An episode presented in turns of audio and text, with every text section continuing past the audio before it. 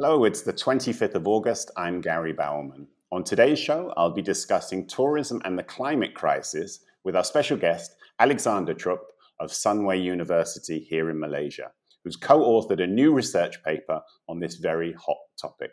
So let's get started. This is the Southeast Asia Travel Show.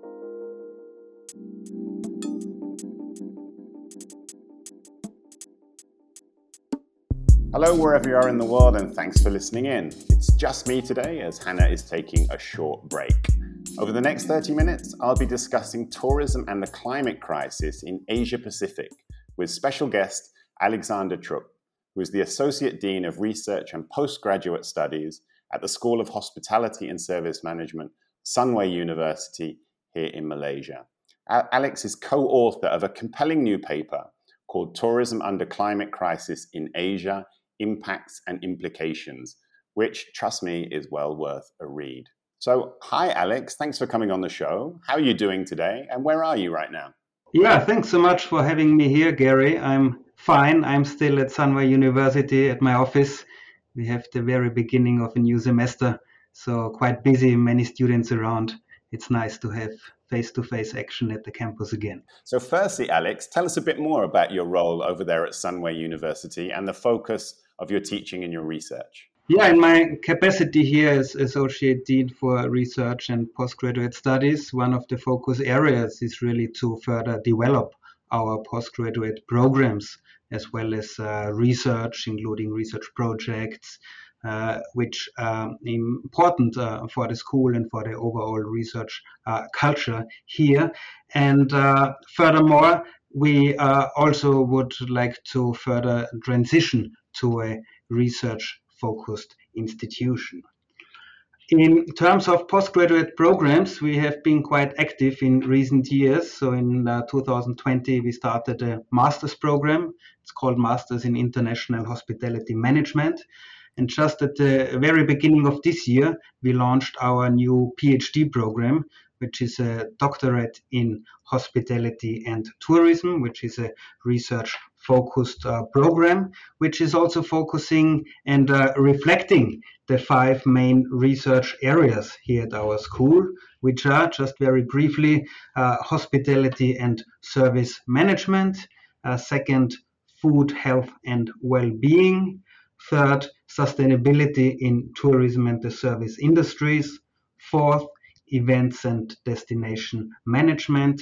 And fifth, uh, an area we call mobilities, which uh, looks at the intersections of tourism and migration. Some fascinating subjects there. It's great to uh, to see that really diversifying the program there for, for postgraduate and, and graduate students. Um, you arrived in Malaysia during the pandemic after a bit of a protracted journey. Tell us a little bit more about that before we begin. Yeah, this is actually a very long story, but I try to keep it short. So, indeed, I was supposed to start here my new work at Sunway University in Malaysia back in March 2020. At that time, I was just about to end uh, my role as senior lecturer at the University of the South Pacific in Fiji. But as you all probably remember, it was about mid of March where uh, Malaysia and the whole world was changing drastically. So what happened? Just by a very few hours, I missed the so important uh, permit stamps in my passport for myself and uh, and my wife, and we couldn't enter Malaysia as planned by by the end of March. So we were stuck in uh, Fiji in the South uh, Pacific also because all commercial flights out of Fiji were suddenly cancelled by the time. So we had to wait some time, and then the European Union organized the so-called uh, recovery flight, recovery flight, right under the uh, theme of bringing Europeans back home. And this way, a little bit later, we eventually made it to Los Angeles because Los Angeles still had um, commercial flights that time to Europe. But then again, the flight was cancelled, and there were issues with the visa for my wife, who is originally from Thailand. Anyway, two weeks later, we uh, managed to uh, arrive in uh, Austria, in my home country, and we waited almost another five to six months until we could finally enter to Malaysia, which was the 1st of September 2020. Right, this started with a two weeks hotel uh, quarantine, and then finally we could uh, venture out a little bit of freedom uh, despite MCO and various regulations and restrictions here. So that was the uh, very uh, start here for me in uh, Malaysia back in September 2020. That's a pretty dramatic story, Alex, but it's great that you're here and it's great that you hit the ground running. I know that you've been doing some really, really impressive work over there and really trying to, to generate uh, new ways of, of looking at all the different aspects of, of tourism and hospitality management studies that you're doing over there at Sunway. Uh, some great work. What you said there actually segues very nicely into my first question, which is to look a little bit about tourism research from an academic perspective, which has kind of assumed a higher profile, particularly in the media during the pandemic. How do you see that tourism research will continue to change and evolve? And are there specific areas of tourism research that you think need a stronger focus? Yeah, thanks for this interesting question. And it is interesting to, to hear and see that tourism and hospitality research gained, as you said, a, a higher profile in the media during the pandemic. Even though maybe for reasons which were often not so positive, right? Such as the breakdown of international tourism, the closure of businesses and tourist attractions, and also the ways uh, local communities, including the informal sector, have been affected by this economic and health crisis.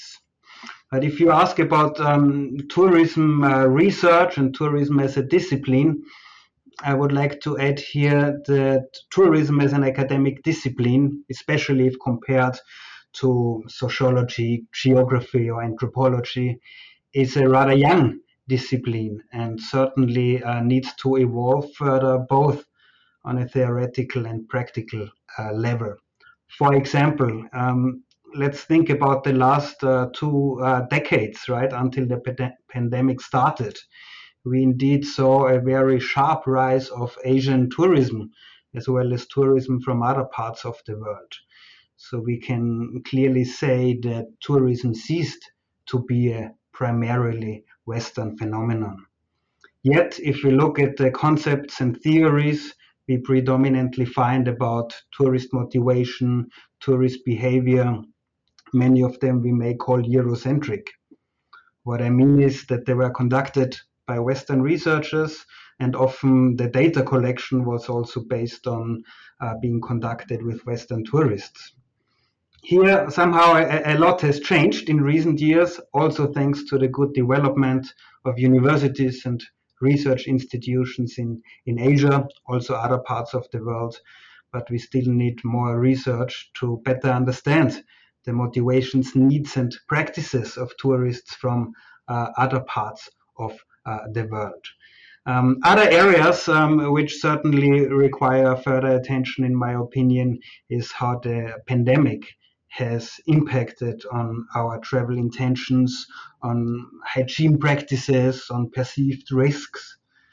Uh, and another observation many colleagues uh, share is that the pand- pandemic has further accelerated certain processes which already started before the pandemic, but now they have become even more critical, even more important. Let's think about digitalization of tourism and hospitality, right? Be it online retailing, uh, touchless services, robotics and automation, face recognition technologies, uh, and many related developments. And then we have the big, big area of sustainability and planetary health. And maybe the pandemic also showed us uh, how vulnerable we are on social, economic, but also ecological, environmental levels. Yeah, that's a neat summary, Alex. I agree with all of those, and I think a lot of the things that you said there, you know, there's there's a lot more to be researched, both from the, the, the academic side, but also from the travel industry side. A lot of these issues are going to overlap in the coming months and years. You've teed up very nicely my next question once again, so thanks for that. You've recently written a paper, or co-written a paper called "Tourism Under Climate Crisis: Impacts and Implications," which is just published in the very highly regarded Journal of Sustainable Tourism. So tell us a bit more about that research project. What were the motivations and why right now? Yeah, thanks for this question. And I have to say, in general, I find the relationship between tourism and climate change an interesting one because tourists are somehow culprits and victims at the same time. Right? Tourists and their activities through transport, uh, through tourist consumption, contribute to the production of greenhouse ga- gases and uh, therefore also human induced climate change. If we look at the global data, tourism accounts depends at which estimations we are looking at, but uh, it probably accounts for um, 8 to 11 percent of global greenhouse gas emissions. And uh, within these, especially uh, transport, aviation in particular, play crucial roles. And uh, through these travel and tourist consumption activities, also many tourist areas are affected and they may lose their attraction, right? If we think about beaches uh, which get eroded due to rising sea levels or higher waves, or if we think about winter tourism and uh, melting of snow and uh, glaciers, right? These are also developments which have severe impacts on tourism and the tourism industry. So anyhow, back to this paper. It was over a year ago when I was approached by my wonderful uh, co-authors uh, who initially started the idea for this uh, paper, right? One of them is Yan Fang, who is based in China, and Jan Tuhes, who at that time uh, was living in Vietnam. And later on, Xiao Omar uh, joined us, who is based in the, uh, in the US. But all of us have a close relationship to Asia in the sense that we were either living or uh, working there. And the idea of the paper really was to provide an overview, a kind of status quo assessment of tourism and climate change in Asia, which um, yeah, could be potentially published in a, in a high ranked uh, journal. So we were aware, right, of course, of this uh, severe impact climate change has on the region, and also that um, research still has been limited.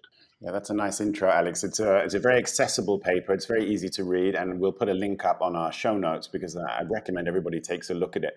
There's plenty to, to discuss from the paper, Alex. But one of the one of the initial comments that you made that you wrote in the paper, I thought was very interesting, and you said, and I quote, "Climate change and tourism in Asia remain poorly understood." Why do you think that is, and what should be done? Well, I think, uh, or we think, uh, many countries in Asia have put emphasis on developing their national economies, and accordingly, questions of social, cultural, as well as environmental sustainability have often, or for quite some time, been seen kind of secondary. Even academia, as we show in the paper, just really started to focus on climate change and tourism issues over the last 15 years, which is a very short history compared to many other research areas. Um, however, I would also say that we can uh, observe that awareness towards climate change is increasing globally and uh, in the region. Um, in doing so, of course, uh, education at the different levels uh, plays an important uh, level. It's important also to raise awareness because this may translate into uh, action. And by action, I also mean the behavior change of, of consumers, but also and tourists, right? But also the stronger involvement and support from the private sector, the tourism industry, the public sector, the different governmental organizations, including national tourist organizations, the media, and eventually the, the society at large. So, at other, in other words, we need a collective effort to reduce greenhouse uh, gas emissions. And uh, what can be done is a, is a big, big uh, question, but uh, certainly, uh, on the one hand, uh, we need to look into investment and development of new technologies as well as renewables so that we can decarbonize uh, if we think about tourism, especially the transport uh, sector. But at the same time, it's important, and maybe the most powerful thing we all can do is to achieve some uh, change in, in our behavior, maybe also to think about uh, uh, degrowth and different ways of consuming. Two great phrases there collective actions and degrowth, something that the travel industry is going to have to really consider both of those. Before we continue talking about the, the paper, and there's, there's a lot more I want to dig into, Alex, I want to just take a little bit of a step back to your early career, which you referenced at the beginning of the interview. You spent four years working, researching, and traveling in Fiji and the Pacific Islands, where the impacts of climate change are, are sharp, everyday realities. Just tell us a bit more about what you experienced there. Yeah, very true. I spent almost four years in Fiji, where the University of the South Pacific, where the main campus uh, is located. And during that time, I also had the chance to visit various Pacific islands or island states, including Vanuatu, the Solomon Islands, Tonga, or Kiribati. And for some of these uh, countries uh, or territories, tourism plays a very significant role for their economies contributing really significant uh, shares to the overall GDP, especially in the Cook Islands, in Vanuatu, but also in Fiji. So uh, tourism plays a very important role, but at the same time, um, they are also very vulnerable to the impacts of human-induced uh, climate change. So these small islands really are at the forefront of these impacts, particularly rising sea levels, and uh, increased intensity and frequency of natural disasters, especially cyclones uh, and floods. And as you can imagine, for small islands, especially those which are low lying, right, having very low uh, altitude, altitudes, uh, these are especially vulnerable. These are, for example, Tuvalu and uh, uh, Kiribati, where a small rise in sea level can already pose quite significant uh, threat to the infrastructure and the people's safety. And therefore, also my impression was that in the Pacific Islands, now compared to continental Asia, there's somehow a stronger awareness towards uh, climate change. And I remember when I visited the low-lying North uh, Tarawa in the small island state of Kiribati, one uh, local islander asked me, "Do you think that our island will still exist uh, in 20 years, which somehow for me also really reflects this, yeah, this uh, everyday consideration of how a future in such islands uh, could look like, which are strongly, um, yeah, endangered by climate change. Yeah, that's a really interesting and a very poignant point. Okay, so back to the paper, Alex, and you address tourism and climate change from a pan Asia perspective. Now, we know this is a huge, uh, a very vast continent, and you separate it out into separate areas. So you look at North and East Asia, Southeast Asia, South Asia and West Asia, and Central Asia. This is a, as I said, a vast continent, and the challenges of climate change will be different. Just tell us about what you, why you decided to look at the whole region rather than the specific parts. Yeah, very good point indeed. And you're right. Uh, indeed, it's such a big and extremely diverse uh, continent and region, right? Geographically, economically, culturally, uh, politically. And this indeed was one of the big uh, challenges. But in the end, we decided to, to divide Asia into the different geographical subregions, uh, as you also mentioned. Uh, we found that uh, in terms of um, research focus, most available uh, studies deal with the subregions of East, Southeast, and South Asia, and that less research has been conducted in uh, West, Central, and Northern parts of Asia. In regards to challenges uh, and issues, uh, we can see that East and parts of Southeast Asia, which uh, also host many countries that have uh, have had rapidly developing uh, economies and industries, uh, including tourism over the last few decades. Right. This also explains to some extent their very large greenhouse gas emissions they have been uh, producing, and at the same time the the very urgent need to decarbonize. Just for example, in uh, China, China had an average growth rate of over 7% in tourism related greenhouse gas emissions from 2000 to 2015.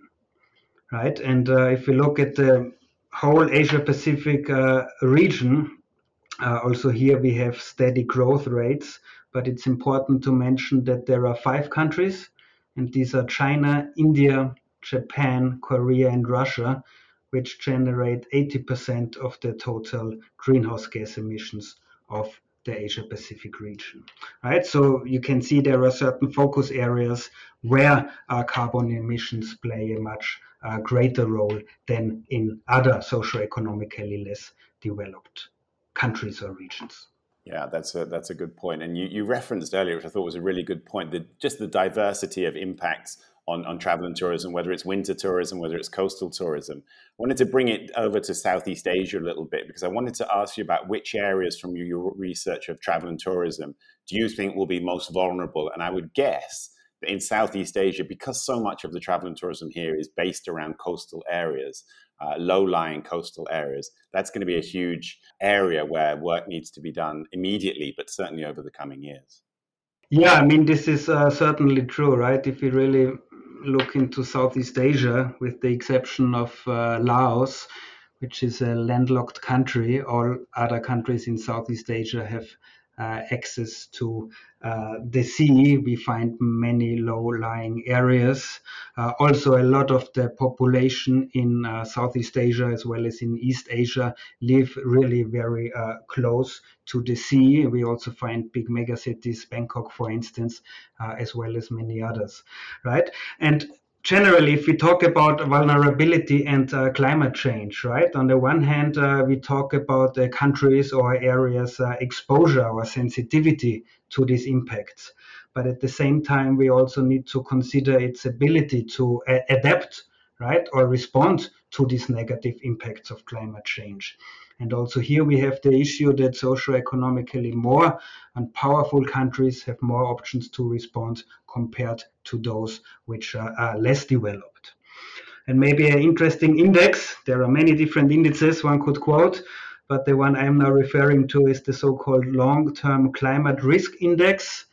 Uh, published by the organization Germanwatch. And this is showing that uh, the countries Myanmar, Philippines, Bangladesh, Vietnam, and Thailand belong to the most vulnerable countries regarding uh, climate risk.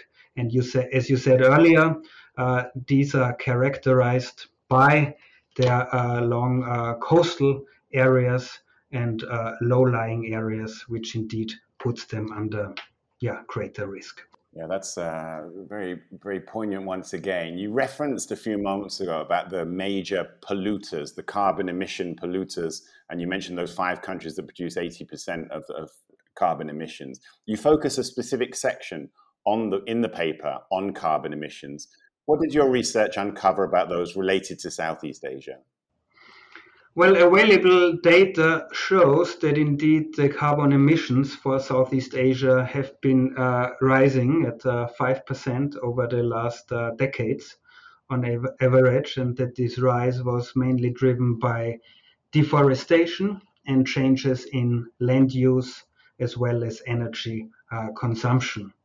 Right? If you think about deforestation in Southeast Asia, we probably have to raise issues which have been happening on the island of uh, Borneo, right? And even though not all of these uh, developments of deforestation or change in land use and energy consumption are directed or impacted by tourism, uh, some of them are because tourism activities also contribute directly and indirectly to carbon emissions. Right, directly would be, for instance, through the combustion of petrol for transport, aviation or other forms of motorized transport or use of energy for air conditioning or other areas, heaters in hotel hotels, but also indirectly, right, where carbon is embodied in products which are bought or consumed by tourists, such as food. It's also the concept of food miles, the transport of food, right, imports which are often not necessary shopping, accommodation, and many more. And what I still would like to add here, there are several research studies which do show a relationship between tourism and carbon emission. For Malaysia, for example, a study by Ang and associates showed that for every 1% increase in tourism, we have 0.16 increase in carbon emissions. And uh, last point I can uh, make here is to point to the big regional differences we find again between the uh, socioeconomically more uh, advanced economies and countries such as Brunei, Singapore, or Malaysia, which have a quite high per capita emission rate, uh, while those countries which are socioeconomically less developed, Cambodia, Myanmar, for instance, have a rather low per capita emission rate. So you've set out quite quite a, a, gloomy scenario, Alex. The the facts and the data really really state uh, just how much work is needed to be done. So what is being done? What are ASEAN? What are other regional organizations doing to mitigate the impacts of tourism and climate change? Because the urgency is right in front of our faces, isn't it? Um, it is, and well, despite many not so positive news, the, the good news maybe is that um, more and more organizations and institutions at national and at uh, regional uh, levels have um, increasingly acknowledged the importance for uh, climate action. For instance, in the current ASEAN Tourism Strategic Plan, right, running from 2016 to 25, it's clearly stated that uh, ASEAN tourism needs to become more sustainable and uh, inclusive uh, and also that environmental protection, including climate change, needs to be addressed by working together with official bodies and organizations involving the uh, the industry, also the national tourism organizations, um, to further enhance climate change um, response action. Also important is the Glasgow Declaration for Climate Action in Tourism, which was launched last year in 2021 at the UN Climate Change Conference, COP26. Uh, this is where some of tourism's biggest businesses have joined governments and destinations in committing to cut emissions in half by 2030 and achieve net zero by 2050 at uh, latest. And importantly, from Asia, several organizations and businesses have joined I cannot name here all of them, but including the Pacific Asia Travel Association, the Asian Ecotourism Network, as well as other businesses from the from the private sector, which at least shows a more um, collective, a more orchestrated uh, approach and more collaboration between the different stakeholders, which will be required to address these big challenges ahead. So, having set out the scenario that is, that is in front of us, Alex, and then discussed a little bit about what's being talked about, what governments and organizations are looking to do, you put a very, very powerful quote into the paper, which says, and I quote, the knowledge and implementation of climate change adaptation strategies and mitigation measures remain primarily descriptive, and the urgency of planning in implementation have been ignored. That's quite a strong phrase, particularly the, the phrase there primarily descriptive. Um, why do you think it's taken so long to get these necessary policies in place? Hmm, yeah, that's a very good uh, point uh, you observed here.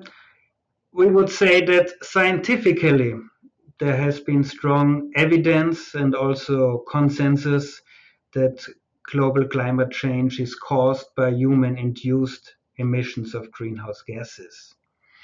However, and we also showed this in uh, in our paper, even academic attention on tourism and climate change in Asia really just picked up over the last uh, 15 years. Another issue to some extent uh, has been that there are also groups of climate change or global warming deniers at the global stage, including politicians such as the former US president lobby groups and others who um, certainly also slowed down uh, the process at various levels. And uh, maybe initially there was also the perception that socioeconomic development needs to come first. But now there is a broader understanding, uh, I would say, that we won't be able to develop countries and economies and regions in the future if we do not address these issues of climate change. Yeah, that's a really rounded answer, Alex. I wanted to just push that a little bit further in terms of you mentioned there that sort of the research into climate change and tourism is a relatively young uh, discipline. I think you mentioned the last 15 years or so, but it is becoming an urgent priority. Where do you see this will go next? I mean, you've really set out a very, very clear agenda that needs to be looked at. You know, where, where can tourism research go next with this? And, and will you be looking into different areas in future? Yeah, I think uh, again there are various dimensions to it. First of all, geographically, right? Uh, we could show uh, with our analysis of uh, existing literature that uh, regions in Central, West, and North Asia have received less research attention than other parts uh, of Asia, right? Therefore, in these countries and sub-regions, more um, basic research, so to say, is also needed to cover various aspects of uh, climate change and tourism issues, including vulnerability assessments of affected communities.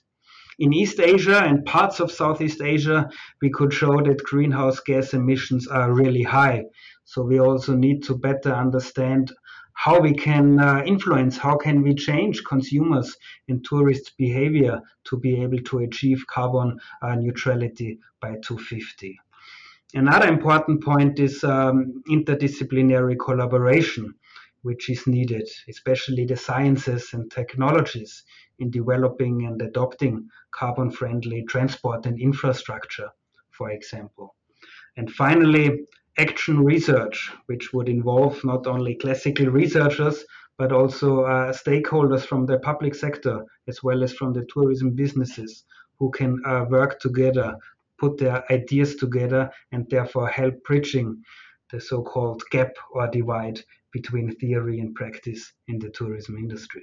Yeah, that's fascinating, Alex. And as, as you said, you know, you, you, this is a, paper that you've been working on over the past year. But before that, this living and working in Fiji and the Pacific Islands, you saw this around you all the time. But actually doing the research for this project, I mean, what did you learn? What did you take away from doing this particular research, looking at across Asia? And was there anything that really jumped out at you, at you uh, during the research process? Yeah, it became uh, even clearer for me, for someone uh, who is uh, living and uh, working in Asia or in the Asia Pacific region now for, for quite a while, um, that certainly, you know, adoptions in um, uh, technology and um, new developments can uh, help us to tackle some of the climate change effects. But the most powerful tool to make a change and impact, I believe, is in our very own uh, behavior. Um, these are ideas we mentioned uh, very early today in our discussion uh, on degrowth and really critically thinking do we really uh, need to travel in person to every conference, in every meeting? Um, do we need, need to take this domestic flight, or is there another way um, we can meet uh, with uh, stakeholders? Or um, do we engage more in online uh, meetings and conferences as we learned during this pandemic? So there is um, a responsibility both at the individual and the collective level, I would say. Brilliant. It's been fascinating to talk with you, Alex. As I mentioned, we'll put a link up to the paper so that people can read it around the world. There's so much there to take away. Uh, but you've absolutely beautifully explained uh, the reasons behind it, the motivations, and some of the, the research findings that you, you came up with, and also uh, the steps that need to be taken going forward. So, Alex, thanks so much for joining us today. Yeah, thanks so much for having me, Gary. So that brings us to a close for this week's show. Our grateful thanks to Alex for sharing his research based insights with us today. We hope you enjoyed the podcast and don't forget to send us your thoughts and your comments on anything I discussed with Alex or anything that we missed out. Drop us a message on our LinkedIn page at the Southeast Asia Travel Show. Meanwhile, as always, you can catch up with the Southeast Asia Travel Show's full back catalogue on our website the seasiatravelshow.com. And that's a wrap for today. Hannah and I will be back next week when we will welcome a special guest that I can promise you won't want to miss. Stay tuned for more details. We'll see you next time.